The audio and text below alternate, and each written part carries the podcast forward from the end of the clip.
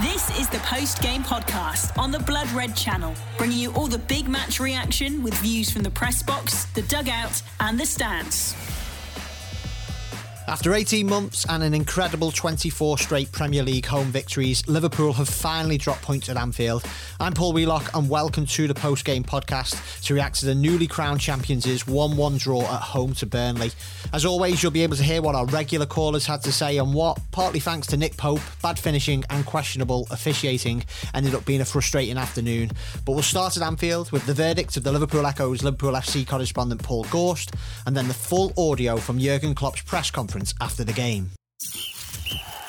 The post game podcast on the Blood Red channel. Liverpool's hopes of going an entire Premier League season without dropping a point at Anfield are over after a 1-1 draw here against Burnley on Saturday afternoon. The most undeserved of draws, it must be said. Uh, Liverpool created more than enough to put Burnley to the sword. Um, three matches over, it must be said. Uh, Nick Poping in Burnley's goal, you can see why he is the Premier League's um, leader in the race for the Golden Glove this season. Um, he kept out Mohamed Salah, Sadio Mane and Curtis Jones in the first half uh, and generally had an, an excellent game. And Burnley, with the backs of the wall, they were content to sit in deep and defend and, and really defend for their lives and, and see what happened up the other end, and such as being the way under Sean Dyche. And fair play to them, it has, it has got them where they are at the moment in a very good position in the Premier League. But Liverpool, um, Liverpool will only have themselves to blame after a half full of missed chances in this one. Um, Liverpool uh, created a few chances in the early going. Curtis Jones, who, who came into the team for his first Premier League start at Anfield, he looked lively and had a couple of chances blocked. And as we say, Mohamed Salah was denied by a superb save from Nick Pope before uh, Sadio Mane was denied with the last kick of the first half. Um, in between those, Andy Robertson, of all players for Liverpool, broke the deadlock with a superb header. Um, great pass from Fabinho over the top, and the Scotland captain met it with a firm header and planted it into the corner to give the excellent Pope uh, no chance. But Liverpool um, didn't really create too much in the second half and, and probably um, kind of took their foot off the gas and were caught cold with a long ball, um, a long free kick, a knockdown, and Jay Rodriguez in the second half slamming past Alisson uh, completely against the run of play, it must be said. Um, as you say, Burnley scarcely deserved any from, from this game. Um, content to have around about eight or nine men behind the ball and leave that front two up top and just knock, knock it long continually to them and, and try and fight for it. And it just kept coming back after wave after wave. But um, Liverpool, as we say, only themselves to blame. They created enough to, to um, to really put Burnley to the sword, particularly first half, and they will be so disappointed that that uh, perfect uh, winning record this season is now over. Uh, they've got one more game left to play here in Anfield. That will be Chelsea later this month. It is the game where they do lift the Premier League title, and they will of course want to sign off from Anfield after an incredible Premier League title winning season um, with something to show um, and something to kind of sign off on. But um, today was a disappointing one. Liverpool have now won 24 of their last 25 games here in Anfield, dating back to January 2019 with a 1-1 draw at Leicester. Uh, but they will be so frustrated to see that run ended in such a such a meek and um, and frustrating fashion here this afternoon. It's finished Liverpool one, Burnley one. Hey Jurgen, um, nice to see you. Um, a bit of a frustrating afternoon in the end. How do you reflect on that performance? good performance in, in most parts of the game. It was there were moments when it was like uh, Liverpool against Nick Pope, because um, I think it's the biggest challenge in football to play against a team which is that well organized and uh, create against a team which is that well organized and um, has such an outstanding attitude like Burnley has. Um, but we created super chances. So, um, but there was always uh, one guy who wanted to deny us, and it was um, um, Nick Pope. Um, but that was the problem then, pretty much of the game, because um, for different reasons, um, this result uh, left the door open for for Burnley, and so it was always clear they had corners where Ali was really under pressure from three, four players around, and and uh, then free kicks uh, on top of that. Not too many, but some, and it was clear that they, they want to have these situations. They have, when, when they had them, it was always a threat. Apart from that, in the game, we, we how I said, we really did well. We should have scored more often, didn't do that. So I'm I'm fine with the performance for. Um, 80 minutes, I would say, uh, more than fine because it was probably one of the best games we played against Burnley, but we didn't score, and that's why we only got a point. And, and, I just want to get your view on a couple of the incidents as well. I saw you talking to the ref after the game. Um, there was that challenge on, on Andy Robertson, and there was also the build up to Burnley's equaliser from a free kick. uh, given for offside, which wasn't offside. Uh, just your view on those incidents. Uh, no, I didn't speak about Andy Robertson's situation because in in the game I didn't see it. I saw it after the game. That was yeah. So, I look. I spoke about the goalkeeper situations. It's um I know it's uh, it, and I don't. It's it's. I feel like we've lost the game. We don't. We didn't. I know that. Um, and maybe it's not the best moment then to talk about these things. It would be good. You win four 0 and you could talk to a ref then about that, and I would have.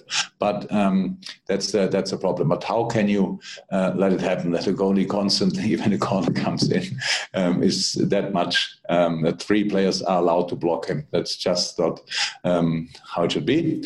Um, but for the ref, it was obviously not a foul or not a, a problem and that's why he left. Um, yeah, didn't whistle in these situations, and that was what I told him. But um, yeah, that had no um, had no influence on the result. How I realized later.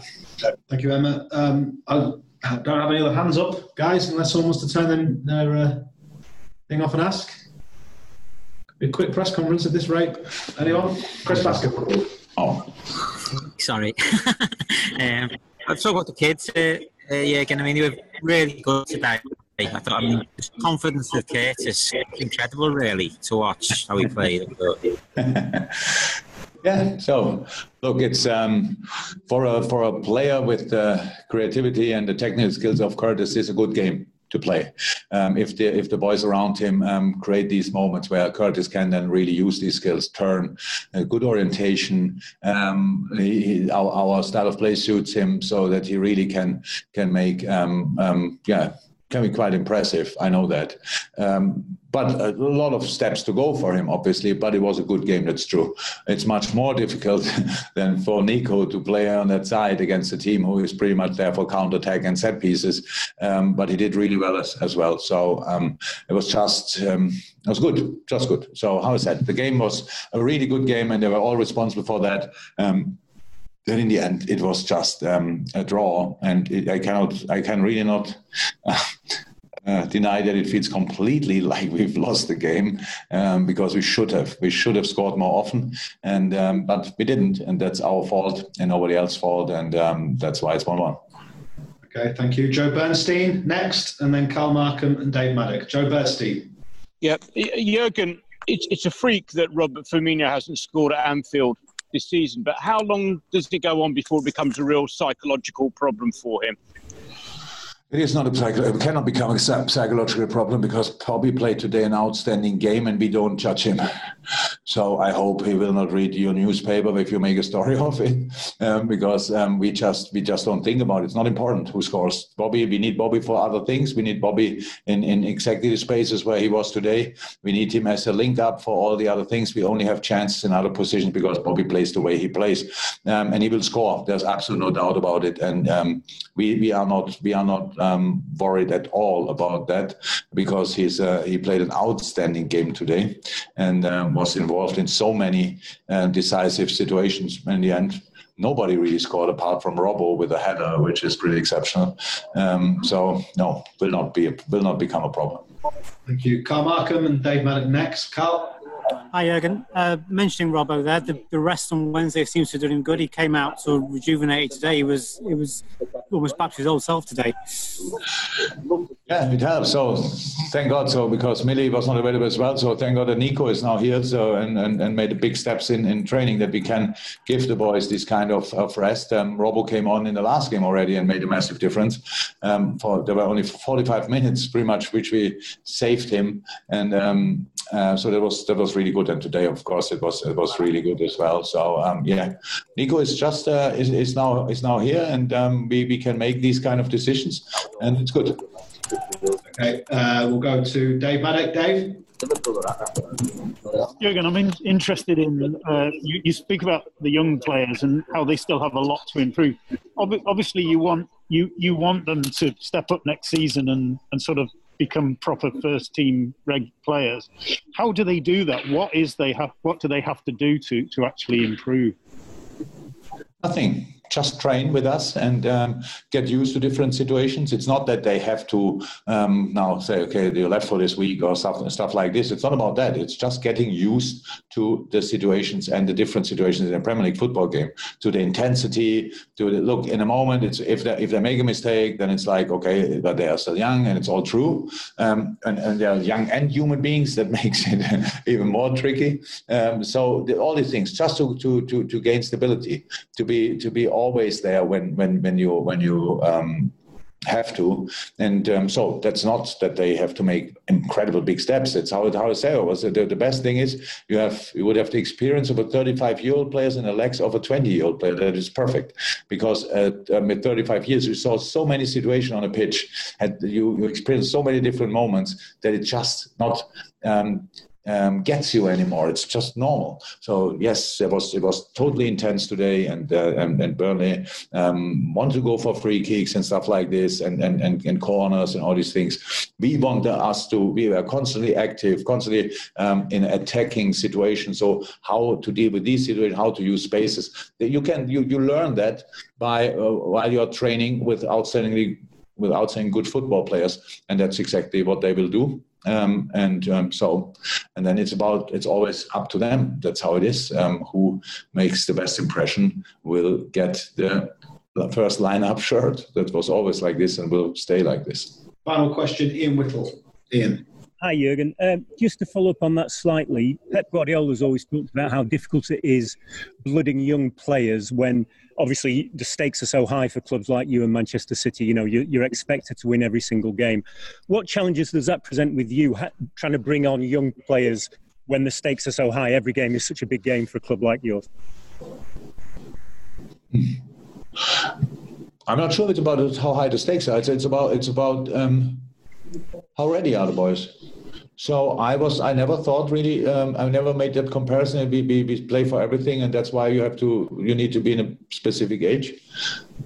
It's not, there are no old and young players, only good and not so good players. So, and I hope we have only good players, or especially, or, or even exceptional players. And um, so, they, who is in our squad? Should be ready to play. That's why he's in a squad. That means that the age is only one information from 500 other informations. But the problem uh, uh, with not young players and general players who are not now in the first line, the team is really good. Eh? So, and um, as long as we show the attitude we show today again, um, then it's just difficult to, to, to have like 40 games in a row.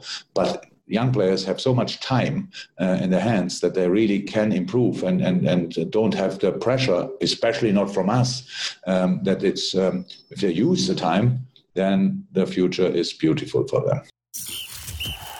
The post game podcast on the Blood Red channel. Wise words from Jurgen Klopp there. Now, just before we go, I'll direct you to our next podcast, which is out on Sunday, and it's an FSG special from Matt Addison. And also tomorrow, do check out the second part of our exclusive interview with Jamie Carragher on our Blood Red YouTube channel. But now I'll hand you over to Liverpool fan Steve Dawson and then Matt Whitty, who have their say on today's draw with Burnley. Steve Dawson on Liverpool's 1 1 draw with Burnley at Anfield. Bit of a shame, wasn't it, to lose that 100% record at home, but at the same time. To be fair, it would have been something of a travesty to uh, not allow Nick Pope to get something out of the game. Absolutely breathtaking saves he made there two or three times, and uh, surely he is uh, a real candidate for, for England's number one. Um, having said all of that, it was it was a real shame that Mo Salah didn't put that shot away in the, the, final moments of the match. I think it came to him on his wrong foot. Super ball from Virgil van Dijk. And then first time in from Trent Alexander Arnold. If Mo had put that away, it would have been a, a really fabulous goal uh, and cause for great celebration. But it didn't happen. Um, I think personally, you know, I'd like to get some records in the bag. I'd like this title to endure for more than just a, a year uh, it's nice to have some records and to, to be talked about in years to come. But probably the the better perspective is that we use these last few games to blood two or three players so that they genuinely can become options for next season. And I think in Neco Williams and, and Curtis Jones, that's exactly what Jurgen Klopp is doing. And of the two, and I was very impressed with Curtis Jones today.